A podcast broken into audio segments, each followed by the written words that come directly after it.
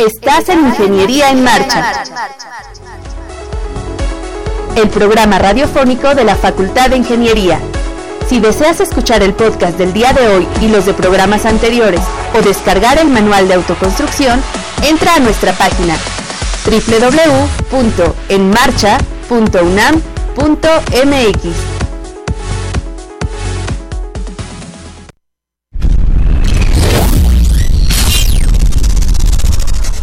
Radio UNAM y la Facultad de Ingeniería presentan Ingeniería en Marcha. Divulgación del conocimiento. Innovaciones tecnológicas. Investigación en ingeniería. Y cultura. Acompáñanos. Esto es Ingeniería en Marcha.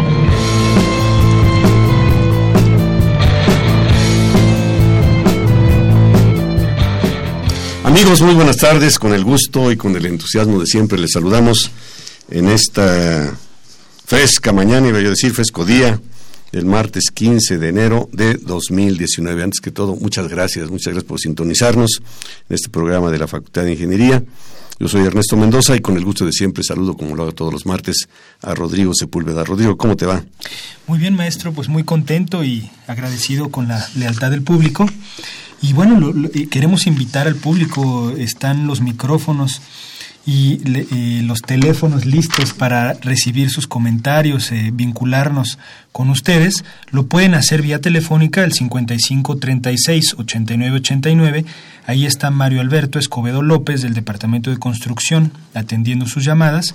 También lo pueden hacer vía Facebook. Sandra Corona está aquí a nuestro lado, bien lista para pasarnos todos los comentarios que ustedes quieran hacernos llegar y pueden eh, descargar el programa, como todos los programas, en formato podcast en la página que es www.enmarcha.unam.mx. El programa de hoy eh, luce muy bien, maestro. Así es, Rodrigo, y le agradecemos, como ya lo dijo Rodrigo, que esté con nosotros, que nos llame, ayúdenos a hacer el programa. Es muy, muy importante para nosotros recibir sus comentarios, sus dudas, sugerencias. Hoy estaremos hablando de un tema que pues a todos nos atañe, la ingeniería aeroespacial. Sabemos que eh, el hombre siempre se ha procurado, se ha preocupado por explorar nuevas latitudes, nuevos ámbitos, y bueno, pues esto eh, ha generado también mucho beneficio para la humanidad. Vamos a hablar entonces de la ingeniería aeroespacial, de algunos temas relacionados con ella, por supuesto del desarrollo de los micro y de los nanosatélites y de las oportunidades que tiene en nuestro país esta área. Eh, los jóvenes, importantemente, que están en vías de elegir carrera, bueno, pues la Facultad de Ingeniería tiene una nueva carrera de la cual les vamos a platicar. Así es que por demás interesante, Rodrigo, invitamos a que no se vaya y nos acompañe. Estás en Ingeniería en Marcha, el programa radiofónico de la Facultad de Ingeniería. Si deseas escuchar el podcast del día de hoy y los de programas anteriores o descargar el manual de autoconstrucción, entra a nuestra página www.enmarcha.unam.mx.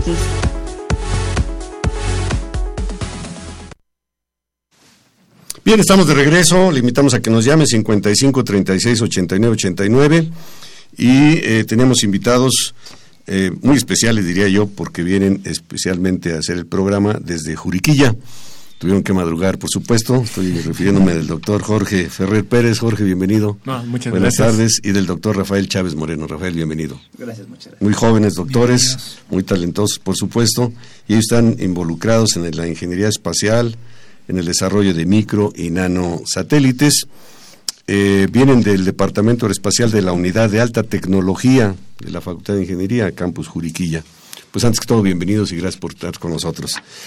lo primero que seguramente nuestro público y nosotros nos estamos preguntando, porque oímos diferentes definiciones y cosas de ese tipo, ¿qué es exactamente la ingeniería aeroespacial? Excelente, pues muchas gracias por la invitación. Ahora sí que sí, nos tenemos que parar bastante temprano para llegar, pero estamos bien con toda la buena vibra y actitud. Esta es una pregunta, sin duda, mm, que tiene varias aristas para poderla responder. Eh, para poderla eh, contestar de la mejor manera posible, me gustaría hacer una retrospectiva histórica. ¿Qué sería esto? Recordar que, por ejemplo, este, el hombre siempre ha tenido este sueño, esta ilusión de poder volar, ¿no? Y a lo largo de la historia, pues ha tratado de acercarse a eso a través de inventar diferentes aparatos, ¿no? Llámese alas. por ahí nos este, habla la historia de Ícaro. Claro, por, supuesto, ¿no? Leonardo da Vinci con sus, este, con este helicóptero que inventó, este planeador, etcétera. La parte de por ahí de, de 1800, el globo, ¿no? Ya este tanto no tripulado como tripulado. Y por ahí de 1922, eh, si mal no recuerdo, con el vuelo de los hermanos Wright, que eso marcó el inicio de la era aeronáutica moderna, que nos define esta construcción, diseño y operación de vehículos en la atmósfera terrestre. Eso es algo muy importante tener en mente, porque después a medida que, este, si repasamos la historia, a medida que fuimos avanzando en el desarrollo tecnológico de esta clase de vehículos, llegamos a otro parteaguas, que es el 4 de octubre de 1957, cuando se lanza el Sputnik, que es el primer satélite artificial eh, fabricado, hecho este, y lanzado por parte de la humanidad. Eso fue un parteaguas tremendo. Entonces, seguimos avanzando un par de años después y llegamos a esta idea de conjuntar lo que sería el diseño, eh, fabricación, integración y pruebas de vehículos que se puedan desplazar tanto en la parte eh, de la atmósfera que se le llama aeronáutica, así como en la parte espacial o astronáutica.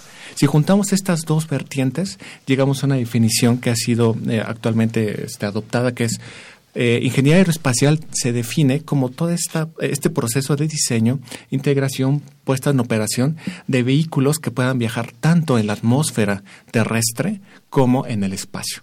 Claro que ahorita como tenemos esta nueva este, moda de Marte, pues también aplicaría, ¿no? Tenemos una atmósfera con diferentes características, pero sin duda es una atmósfera, ¿no? Entonces, ingeniería aeroespacial englobaría estas dos grandes componentes, que es la parte aeronáutica y la parte espacial. Eh, ¿Cuál es la frontera hablando en, números, digamos? ¿Se puede hablar de un número? Por supuesto, por supuesto hay algo que dicen... número de kilómetros. Por supuesto, que es la línea de Karman. Eh, la línea de Karman se puede definir algo así como entre 85 y 90 kilómetros. Hay diferentes autores, luego tienen números diferentes.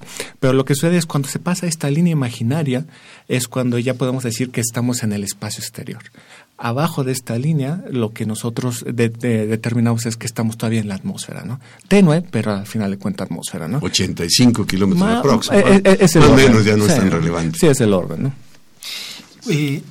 esta combinación de, de la parte aérea que nos explicabas, ¿no? que corresponde a la atmósfera y la parte espacial, eh, se la experimentan o se o, se ven involucrados algunos vehículos eh, que puedan estar en estas dos áreas o es importante conocer de las dos o por qué alguien, por qué alguien estudiaría en estos dos rubros, ¿no? tanto la parte de atmósfera como la parte del espacio exterior. Por supuesto. Sí, en este caso, eh, aunque estemos hablando de las dos áreas, tanto de aeronáutica o de espacial, ambos dispositivos tienen características similares. Y de hecho también son características eh, similares a un vehículo, a un coche. Por ejemplo, eh, si hablamos de, de, los sistemas, tanto aeronáutica como espacial van a tener computadoras, que son los encargados de monitorear todos los sistemas. vamos a tener también dos tipos de carga, lo que sería carga de servicio y carga útil. La carga de servicio, pues es todo lo que hace que el sistema funcione. Y la carga útil es para qué va a ser esa misión o para qué va a funcionar el, sistema. Entonces, ¿qué es lo que quiero dar a entender con esto? Que los chicos eh, van a tener o pueden estudiar un tronco común donde vean todos esos sistemas como base. Y al final, pues, ¿qué es lo que van a poder hacer? Simplemente elegir o tomar alguna característica de qué quiero, qué quiero, a qué me quiero eh, enfocar. Dentro de la atmósfera o fuera de la atmósfera y eso lo que va a influir es qué tan protegido tengo que yo hacer a los subsistemas. Claro. Van a tener en distintas condiciones de operación, pero al final del día son características eh, similares de funcionamiento. Ok. Eh, ¿Quiénes llevan la pauta en este conocimiento de la ingeniería aeroespacial?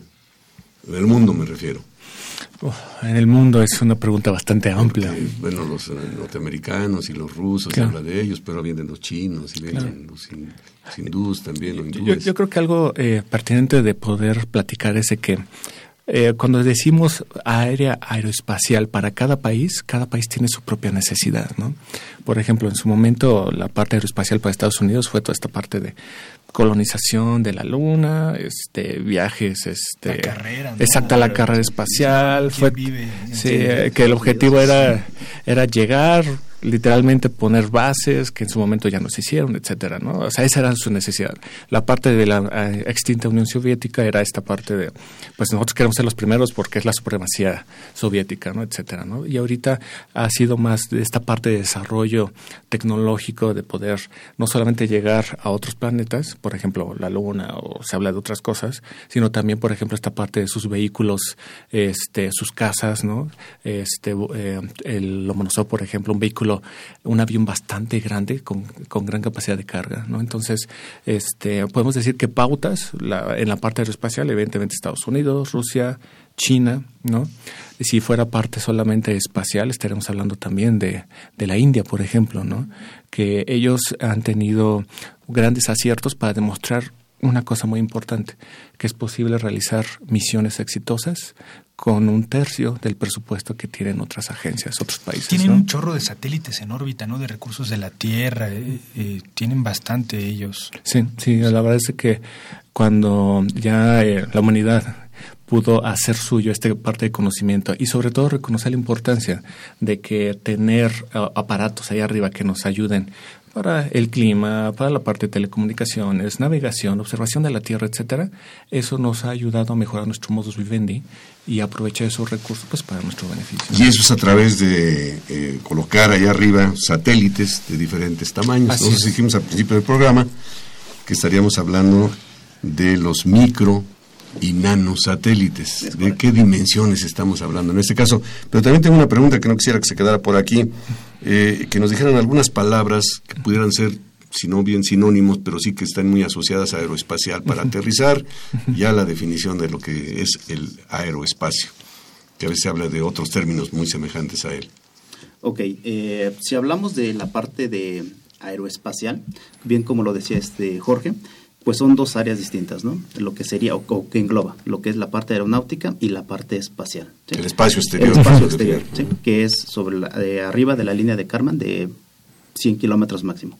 Entonces, eh, si hablamos de eso, la tendencia mundial es ahora de hacer satélites cada vez más pequeños. ¿sí? ¿A qué nos referimos con eso?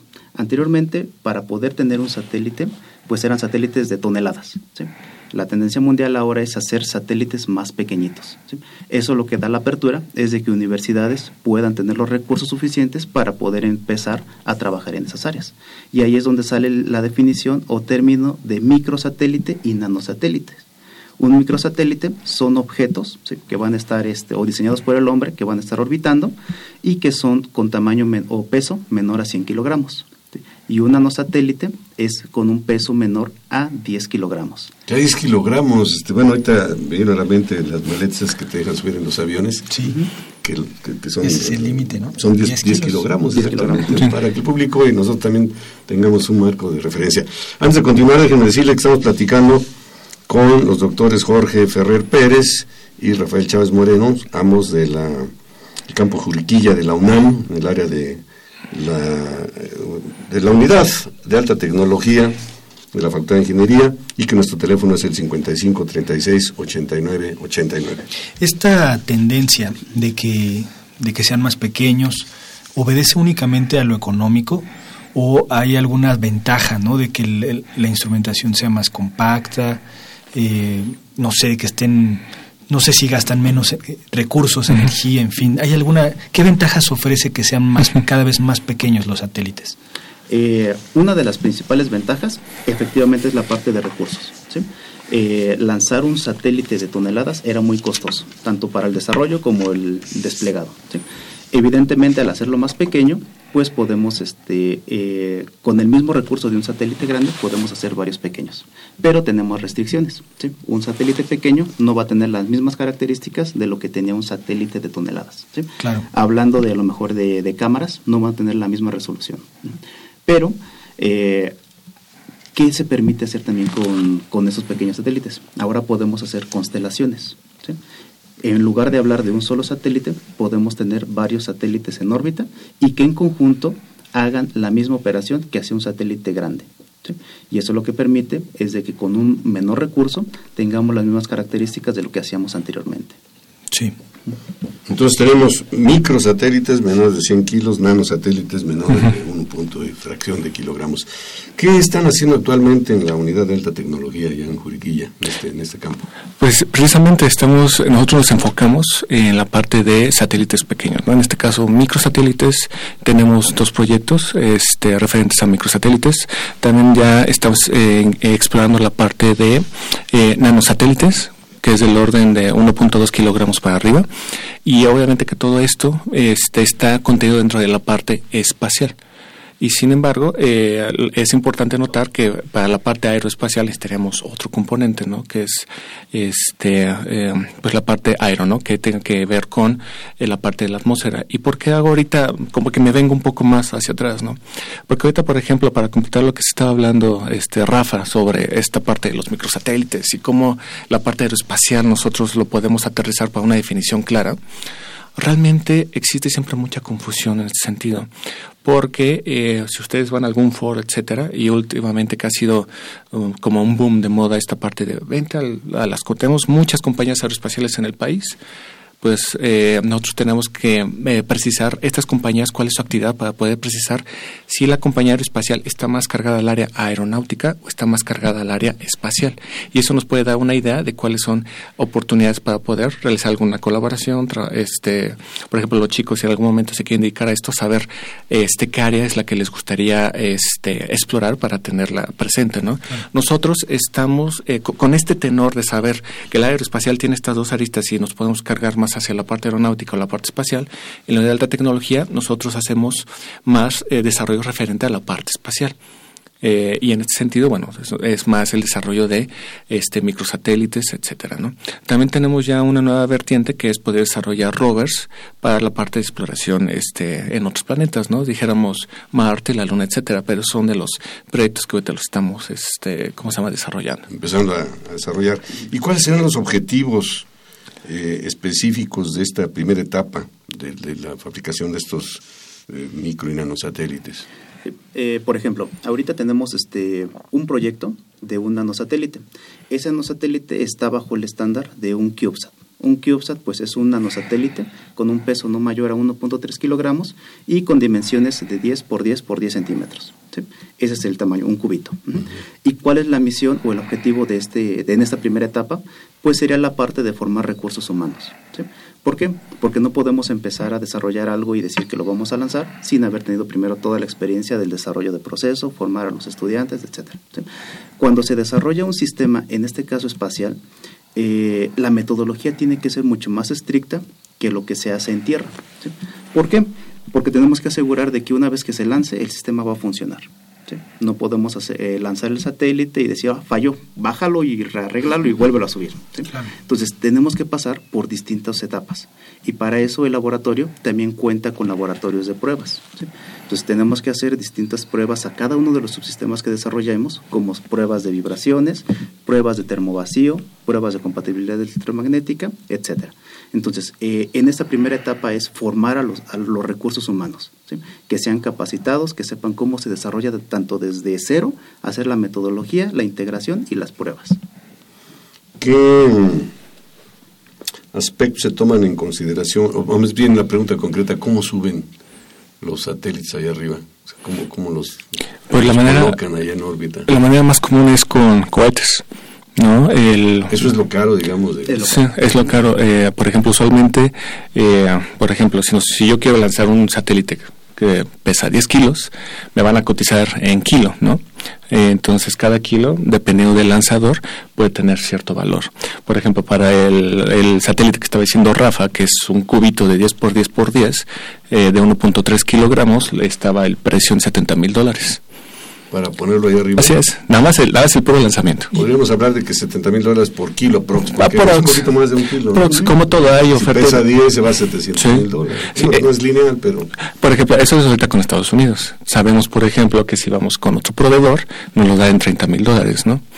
Entonces, eso eh, ahora sí que es, tenemos que nosotros obedecer eh, cuánto dinero tenemos, dónde queremos dejar el satélite, si nos conviene o no, y también que, este, pues qué beneficio nos da lanzarlo con uno que con otro, ¿no? Claro.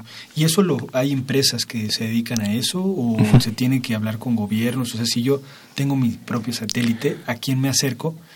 Y, eh, y, no sé, supongo que hay que... O sea, no cualquiera puede poner en órbita lo que quiera, ¿no? Supongo que hay que tener ciertos requisitos, tiene que ser académico, no sé cómo funciona eso.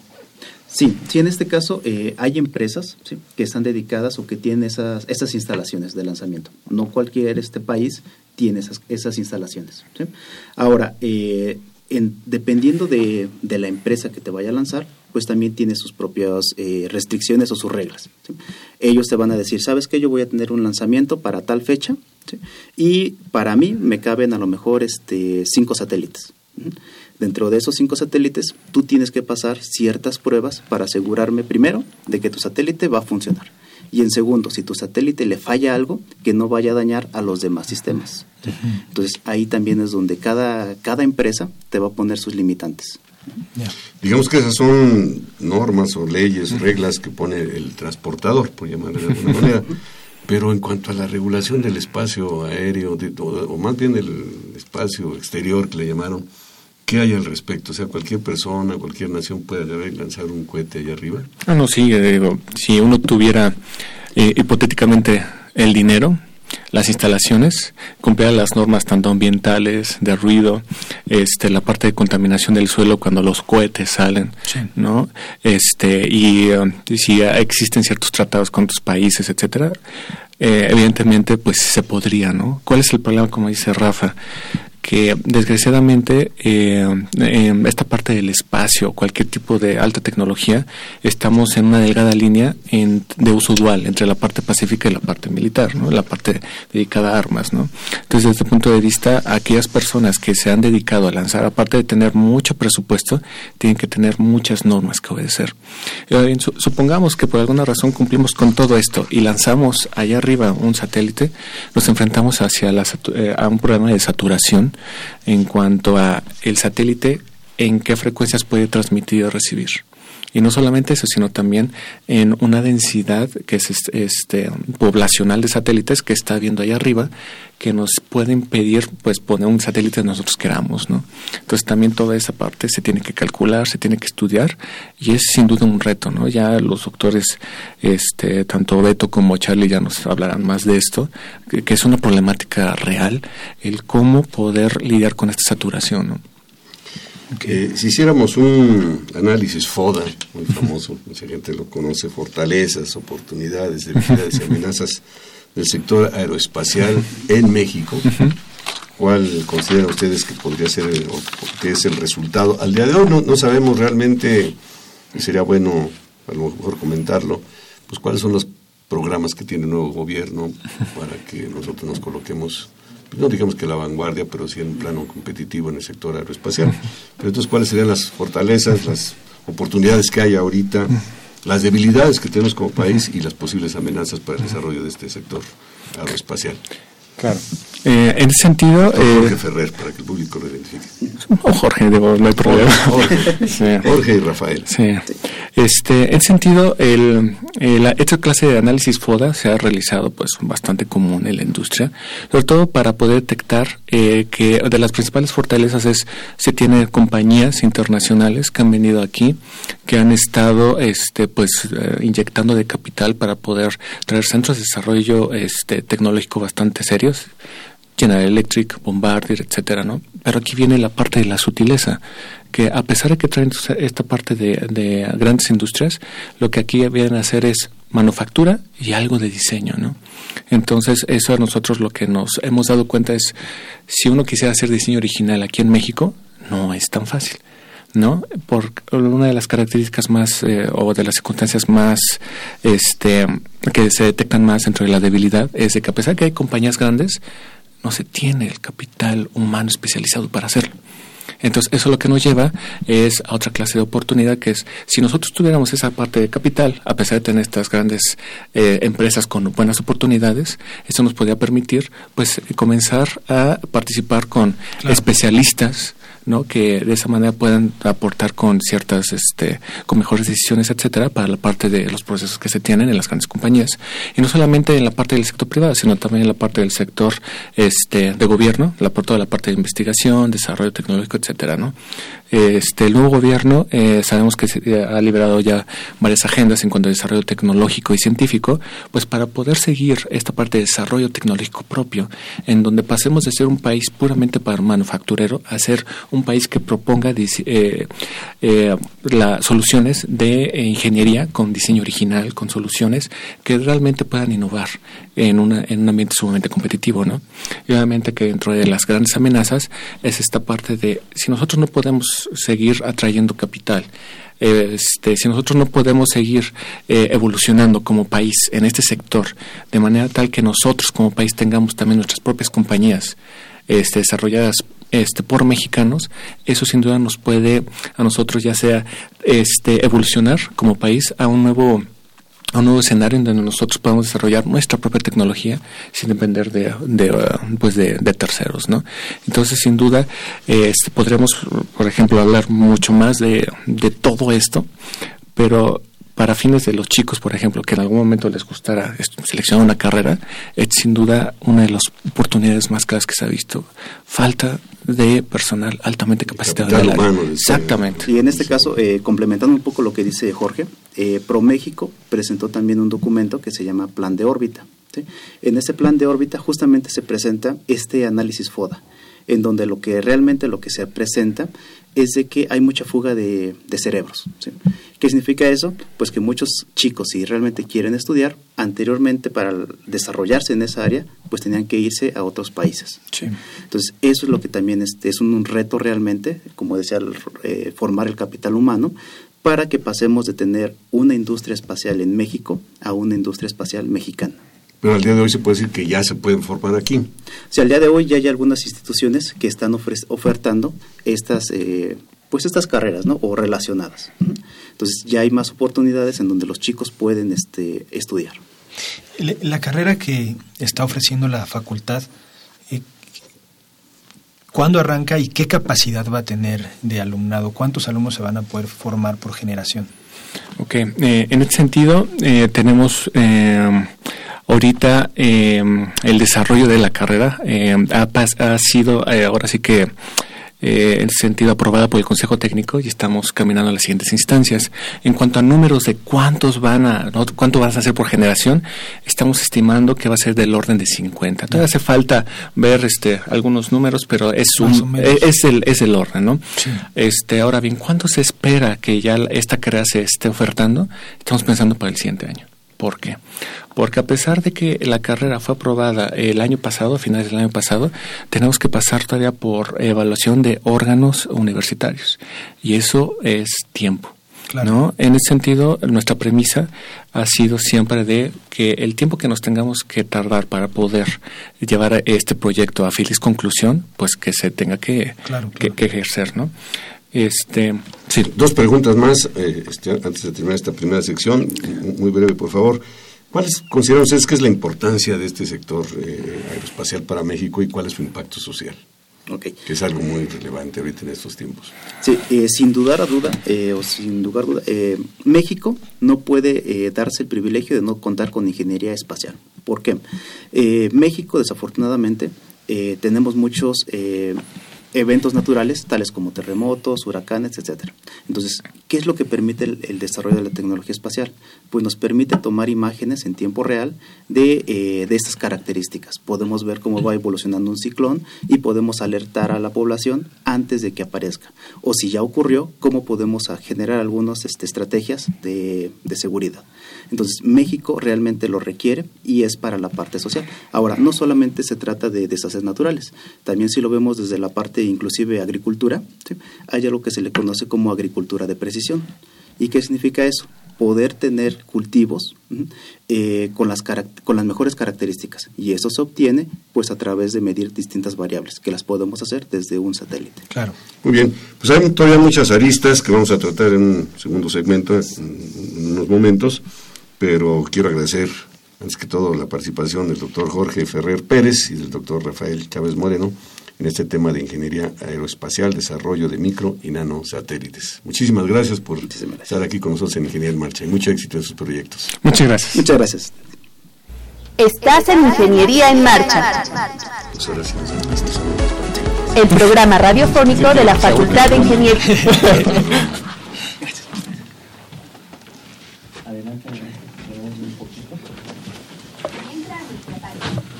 Entonces nos enfocamos en la carrera, ¿no? En el, campo laboral podríamos hablar un poco también. Sí, campo, laboral y el impacto que tenemos ahorita con Latinoamérica. Con Latinoamérica porque tenemos los... Estamos de regreso eh, con ustedes amigos. Ahora nos acompañan en la cabina el doctor Alberto Ramírez Aguilar. ¿Cómo estás, Alberto? ¿Qué tal? Aquí andamos. Muchísimas gracias por la invitación. Y el doctor Carlos Romo Fuentes. Carlos. ¿Qué tal? Buenos días. Bienvenidos. Vamos a seguir hablando de este tema súper importante. Ustedes estaban allá afuera, pero estaban escuchando, poniendo atención del tema. Y, bueno, nos quedamos platicando un poco de la carrera, de las características que va a tener y del impacto que puede tener eh, en la sociedad, ¿no? Claro que sí. Claro que sí, muchísimas gracias. Este, sí, pues complementando lo que nuestros colegas este, hablaron, es una necesidad del país. Nosotros siempre mencionamos en cualquier foro que precisamente el año pasado se cumplieron 33 años en que nuestro país llegó al espacio con el sistema de satélites Morelos. Sí. La pregunta siempre que hemos, este, que hacemos o nos hacemos nosotros como la parte de ingeniería este, ¿qué hemos hecho a 33 años? Claro. Por supuesto que hemos tenido avances importantes. México tuvo un lugar en 1985 en la puesta en órbita del Morelos 1 y por supuesto que puso a México en un lugar importante en la pequeña lista de países que, que, desarrollan este, o que tienen un sistema de satélites propio. Eh, pero ya demostramos que, que, este, como operadores, como llevar a cabo un proyecto de esa naturaleza, ofrecer servicios satelitales, ha sido importante. Pero ahí hay que pasar a la siguiente fase. Eh, y la siguiente fase es empezar a formar precisamente las capacidades, no solamente de ser operadores, sino que ya empecemos a desarrollar subsistemas, vemos qué es un aparato espacial, cómo opera, eh, los diferentes retos de ingeniería a los que hay que enfrentarnos porque van a operar en un ambiente bastante hostil. Este, y para eso, este, con apoyo de la, de la universidad, y de organismos como el CONACYT, pues hemos, este, eh, nos hemos capacitado en otros países también para traer a nuestro país y desarrollar y dejar una base tecnológica y de infraestructura para desarrollar esta área que, como decía el, doctor Chávez, es súper urgente para nuestro país. Claro. ¿Cuáles son las, las perspectivas que hay en México de este, de este sector? ¿Qué cambios se avecinan? ¿Y cuál es el papel de las universidades? Bueno, en particular, interesa la Facultad de Ingeniería.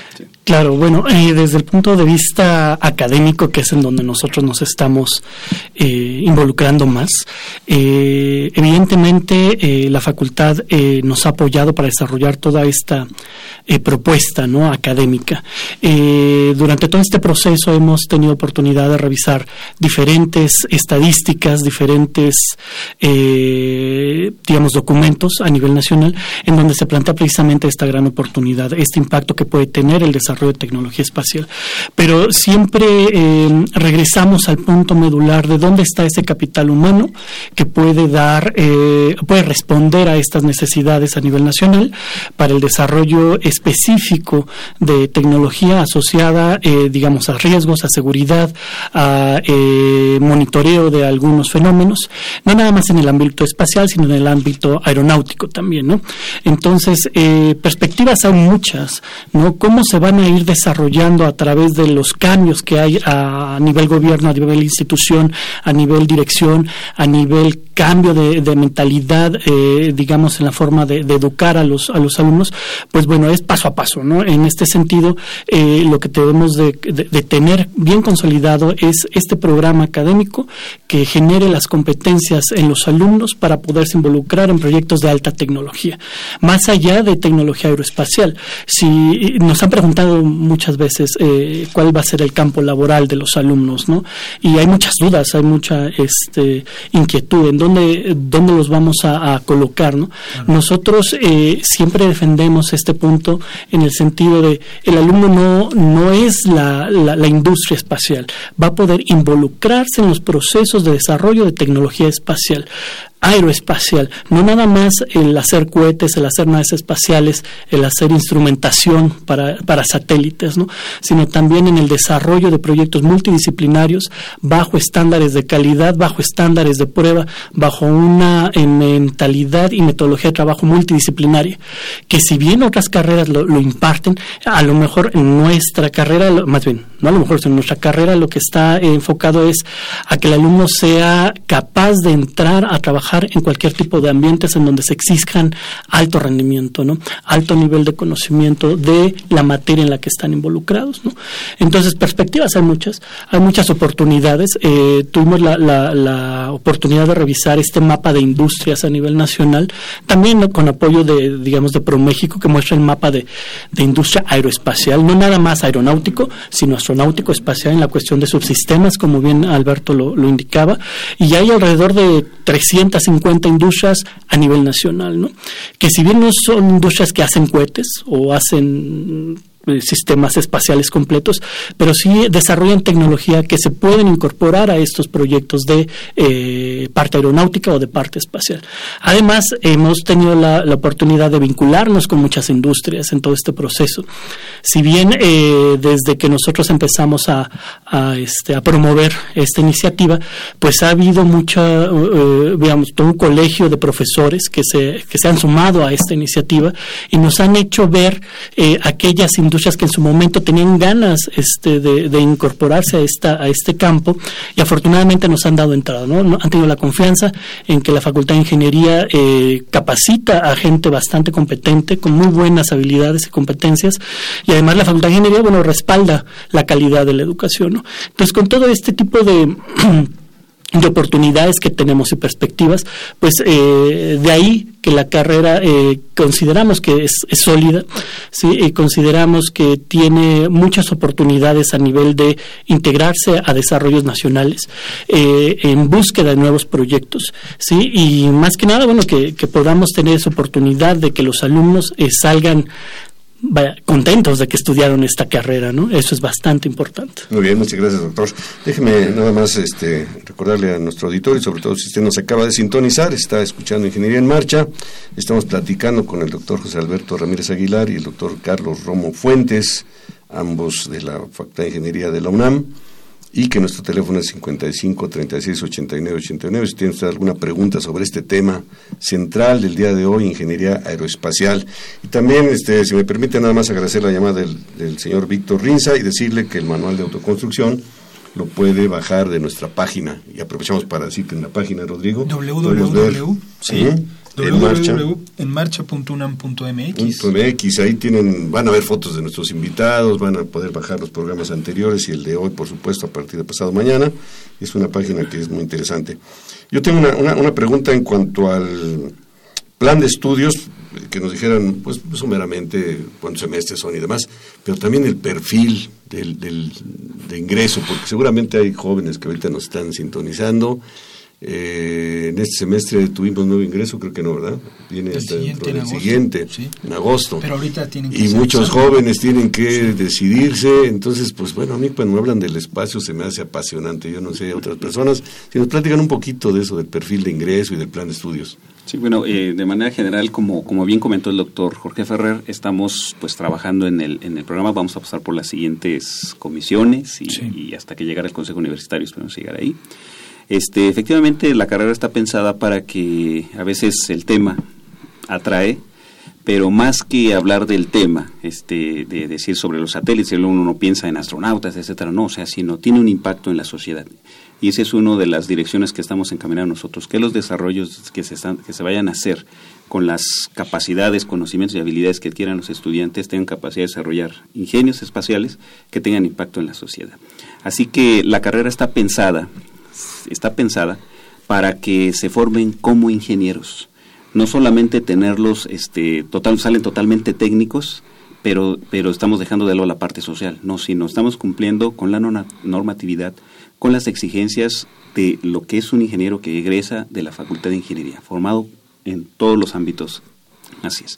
Entonces, el, prácticamente la formación, la formación engloba tanto la parte de eh, ciencias sociales y humanidades, la parte de ciencias de la ingeniería, ingeniería aplicada, y al final algo interesante es que el, alumno, eh, sin entrar en tanto detalle, el alumno va a decidir si se va al módulo de profundización de aeronáutica o al módulo de profundización en espacial. Esto es importante por la primera pregunta que hacían. Bueno, entonces hablan de aeroespacial, ¿verdad? Pero hay quien va a decir, yo quiero trabajar arriba de la línea de los 100 kilómetros, entonces se va, a tomaría el módulo de, eh, de, profundización que sería espacial. El que le guste más la parte aeronáutica, más este, aviones, etcétera, helicópteros incluso, entonces se va al módulo de profundización de aeronáutica. ¿sí? Entonces, en términos generales, es lo que podemos.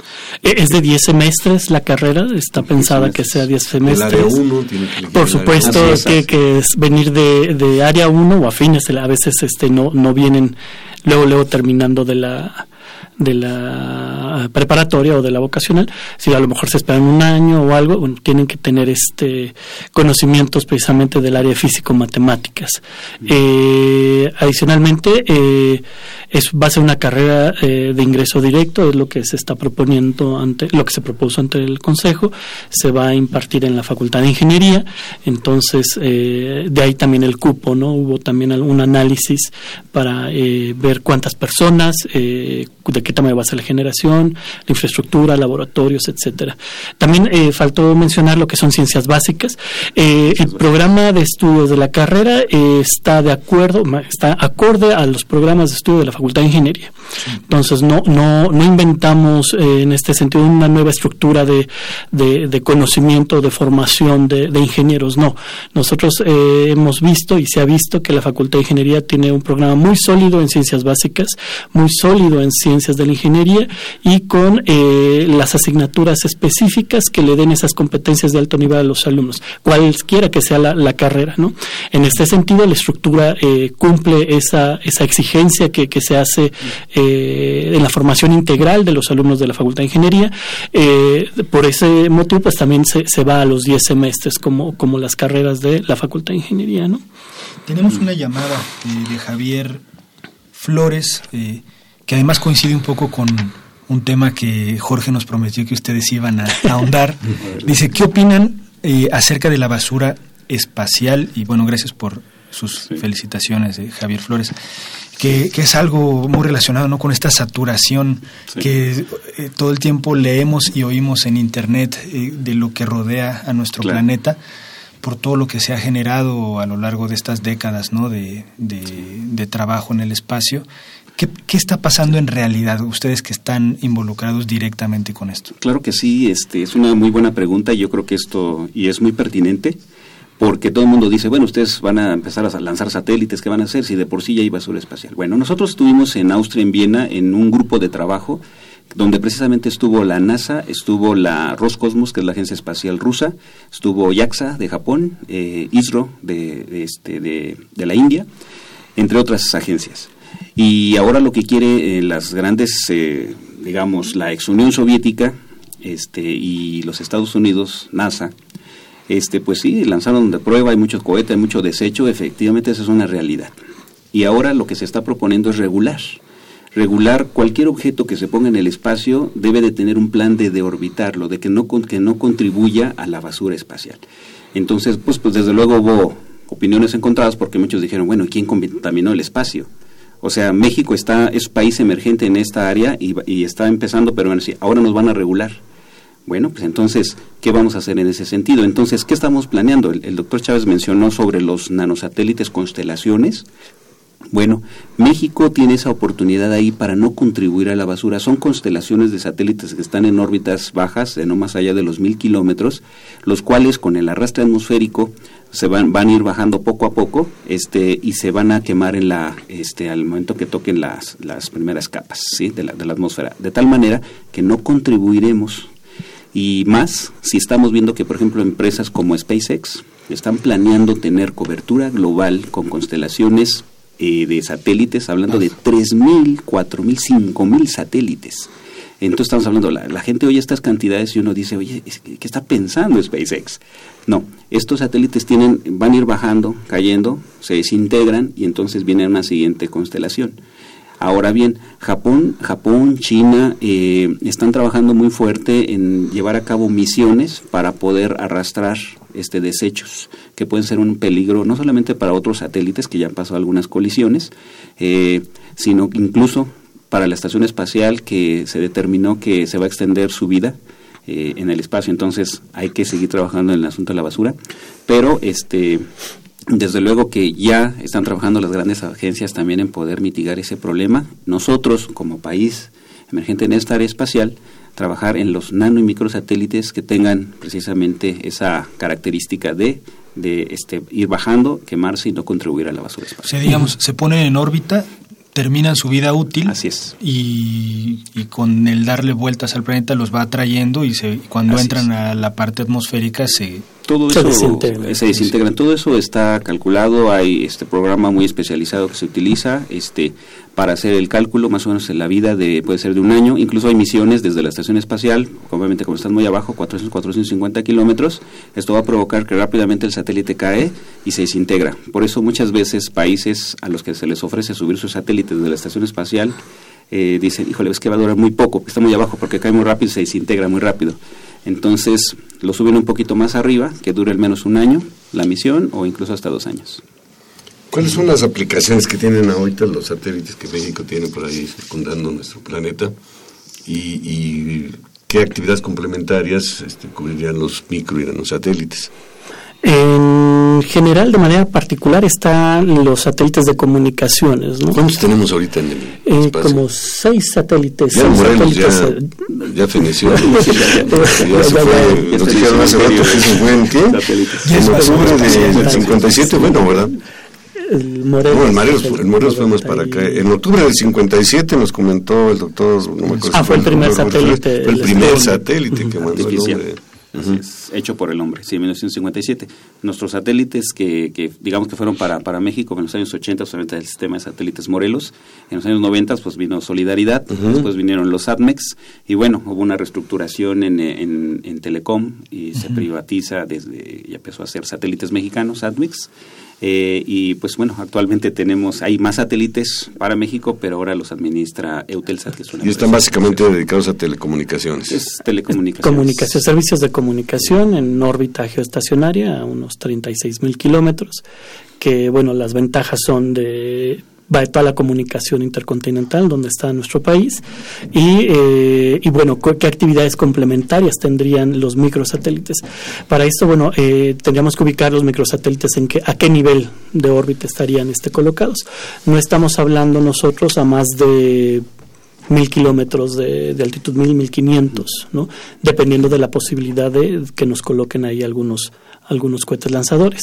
Eh, en este sentido, muchas de las misiones que se están realizando eh, están orientadas a lo que es la percepción remota, a lo que es eh, observación de los fenómenos naturales que ocurren en la Tierra, en específico, bueno, sobre nuestro territorio nacional, poder ver toda esta parte de concentración de partículas contaminantes, la cuestión meteorológica, la cuestión de navegación aérea, los sistemas de apoyo para identificación de algunos objetos, eh, cercanos a la, Tierra eh, y comunicación, ¿por qué no probar comunicaciones eh, de otras constelaciones que están más arriba, de otras empresas que también tienen la necesidad de bajar lo que sería el nivel de desarrollo de, de, los de sus plataformas, ¿no? En este sentido me refiero tener capacidades de comunicación con compañías tipo telefonía celular satelital, Entonces, bueno, hacer un, una especie de repetidor, ¿no? Una constelación más pequeña.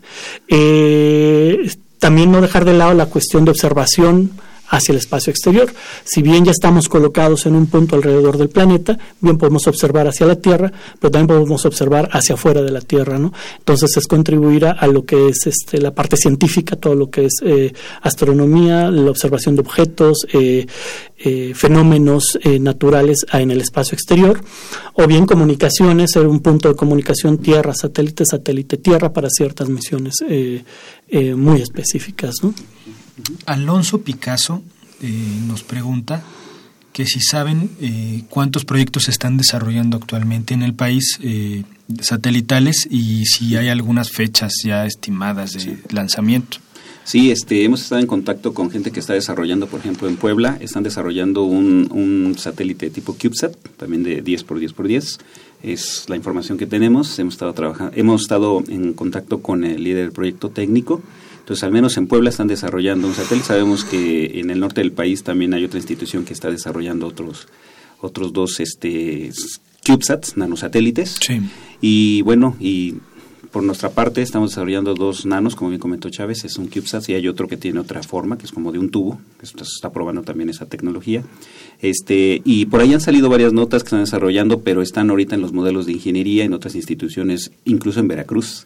Veracruz, en Puebla, en la Ciudad de México, otras instituciones, otros tecnológicos están trabajando. Entonces yo, yo pienso que eh, hay varios, aunque muchos obviamente están empezando a trabajar, pero creo que estamos en la oportunidad en la oportunidad, hay que aprovechar el momento, porque hoy tenemos formada ya incluso una agencia espacial mexicana. Eso da solidez al proyecto y creemos que es la oportunidad para México en el espacio, en los nano y los microsatélites, y que ahorita aprovechar este boom que está, porque este más adelante, como dicen, eh, de algunas debilidades, fortalezas que tenemos, estamos en las mejores condiciones, así lo creemos, y hay que aprovecharlo porque puede salir otro país de ahí, por ejemplo Guatemala, que ya va a lanzar su satélite también, Guatemala, Chile, Perú, eh, las estadísticas ya están lanzando y México está en espera, entonces este tenemos que acelerar más que esas palabras, ¿no? Así es. Veía yo el, celular aquí de Rodrigo, pues, me era como unos 10 centímetros más o menos, ¿no? 10 por 10 por 10, ¿qué tanto cabe ahí? ¿Qué tanta información se puede tener? Pues eh, afortunadamente la tecnología a nivel mundial ha dado esa oportunidad de hacer los componentes más pequeños. ¿Sí? Ahora vemos inclusive eh, memorias tipo USB de 64 GB. Así es, ¿no? Entonces, claro, va a estar acotado la misión, digamos, el objeto para el cual hagamos el, el nanosatélite a las capacidades de energía, a la capacidad de soporte del medio ambiente espacial, a la capacidad de poder orientar en caso de que tengamos algunas antenas muy específicas, eh, vaya, a la capacidad de eh, poder controlar todos los procesos, ¿no? Para eso lo diseñamos de tal forma que tenga un un tiempo de vida útil, ¿no? Eh, mucho va a depender de qué es lo que se le quiere montar dentro del satélite. Si bien es un espacio reducido, pues esto nos acota las capacidades de, instrumentación que podamos eh, instalar. Pero eh, de alguna manera este es un un kit, digamos, el, la primera unidad. Sin embargo, hay más eh, configuraciones en donde no es nada más una unidad, sino más unidades. Entonces podemos hablar de un, una plataforma 1U, el cubo pequeño, eh, plataformas de 3U, ya un cubo más, eh, vaya un prisma, inclusive plataforma 6U o 12U. Eh, esta primera unidad, pues de alguna manera, incorpora todos los sistemas mínimos necesarios para que pueda sobrevivir un satélite con una misión acotada, eh, a lo mejor un año, como mencionaba Alberto.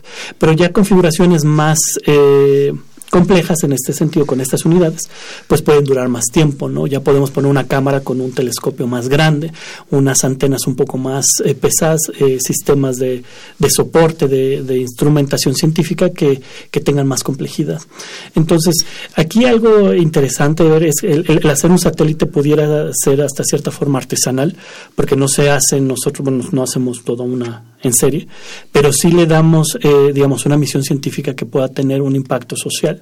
¿no? Yo creo que eso es algo que, que hay que tomar en cuenta cuando lo estemos desarrollando. No es lanzar por lanzar, es cumplir con las necesidades que, tienen nuestros país. A, a, mí surge una duda. Nos acaban de comentar que, que se están trabajando en algunas entidades de la República Mexicana, pero ¿hay alguna vinculación, alguna relación de de ustedes o de la UAT, la Unidad de Alta Tecnología, con otras instituciones académicas y con industrias, porque pues es mejor unir Así cada quien jala por su lado y después este, a lo mejor hasta se duplican esfuerzos. Aquí, este, ahorita le cedo la palabra a Romo, que él ahorita tiene ahí a cargo algo de una red nacional del CONACYT. Eh, actualmente estamos aprovechando que tenemos un laboratorio nacional de ingeniería espacial y automotriz albergado en Juriquilla y orgullosamente es de la Facultad de Ingeniería de la Universidad Nacional.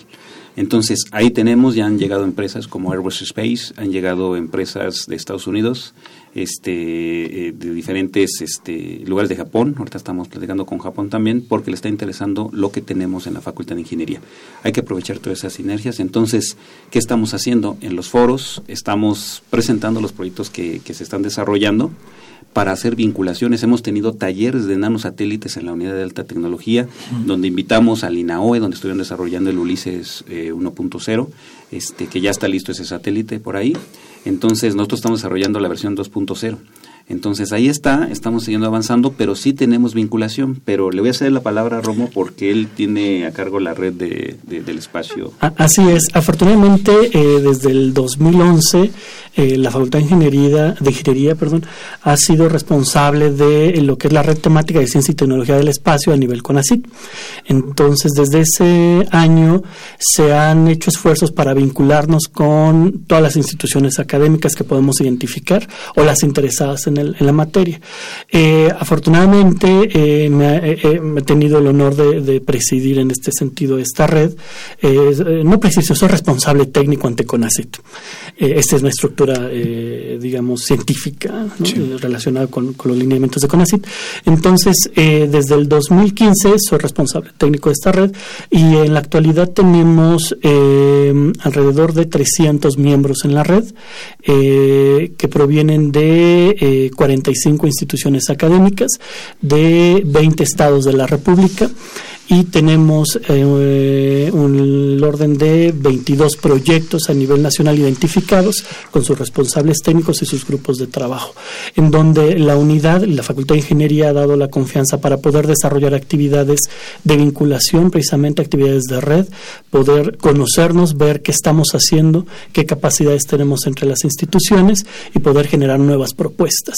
Entonces, sí hemos tenido esta oportunidad de relacionarnos, hemos aprovechado estas relaciones también para dar esa, ese punto de vista en lo que es el programa de la carrera eh, que, se está que se, que se plantea ante la facultad.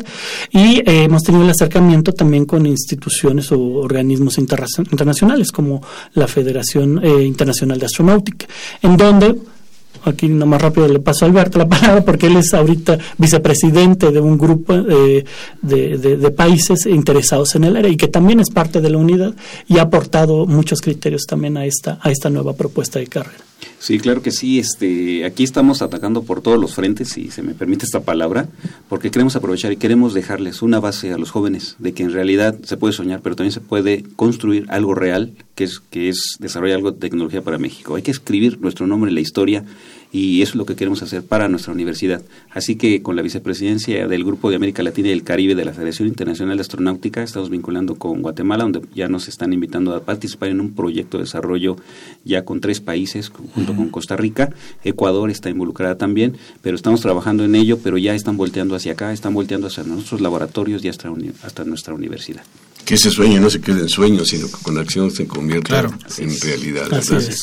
Pues eh, el, el, panorama es halagüeño. Eh, ojalá que muchos jóvenes, y si no fueron los jóvenes, sus familiares, les informen, pueden oír este programa, lo que aquí se ha comentado, para que tomen una buena decisión. Yo creo que una carrera, si le podemos etiquetar algún adjetivo, es la carrera del futuro porque pues el hombre está viendo hacia otros lugares, hacia otros se habla mucho ya de que va a llegar a Marte, hay una misión por ahí. Hasta privada, ¿no? sí, sí, sí. Entonces, pues yo creo que vale la pena considerarlo ya platicaron del perfil que se requiere, el conocimiento y demás. Les agradecemos mucho al doctor José Alberto Ramírez Aguilar y al doctor Carlos Romo Fuentes. Gracias. Eh, pues nos vamos, Rodrigo. Nos vamos, se acabó el tiempo. Eh, quiero agradecer en primerísimo lugar a usted que nos sintonizó el día de hoy. Por supuesto a Pedro Mateos en la producción del programa, Sandra Corona en las redes sociales, a María Eugenia Fernández en la coordinación de comunicación, José Luis Camacho, que siempre está al pendiente de nuestra página web, y por supuesto a Socorro Montes en los controles técnicos.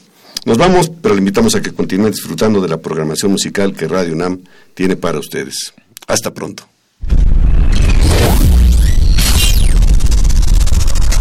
Radio UNAM y la Facultad de Ingeniería presentaron Ingeniería en Marcha. Divulgación del conocimiento. Innovaciones tecnológicas. Investigación en ingeniería y cultura. Ingeniería en marcha.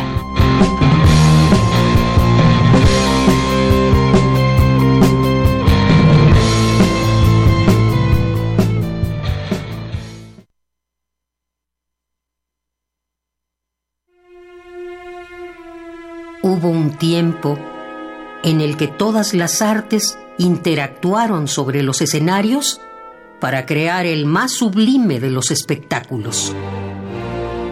Radio UNAM te invita a expandir tu panorama musical en el curso Templo, en el oído, una historia cultural a través de seis obras maestras de la ópera: L'Orfeo, Electra, Tristán e Isolda, La Damation de Faust, Tosca y Falstaff. Imparte Otto Cázares. Todos los sábados, del 2 de febrero al 9 de marzo, de las 10.30 a las 14 horas, en la sala Julián Carrillo de Radio UNAM. Adolfo Prieto 133, Colonia del Valle, cerca del Metrobús Amores. Informes e inscripciones al 56 23 32 73. Radio UNAM, Experiencia Sonora.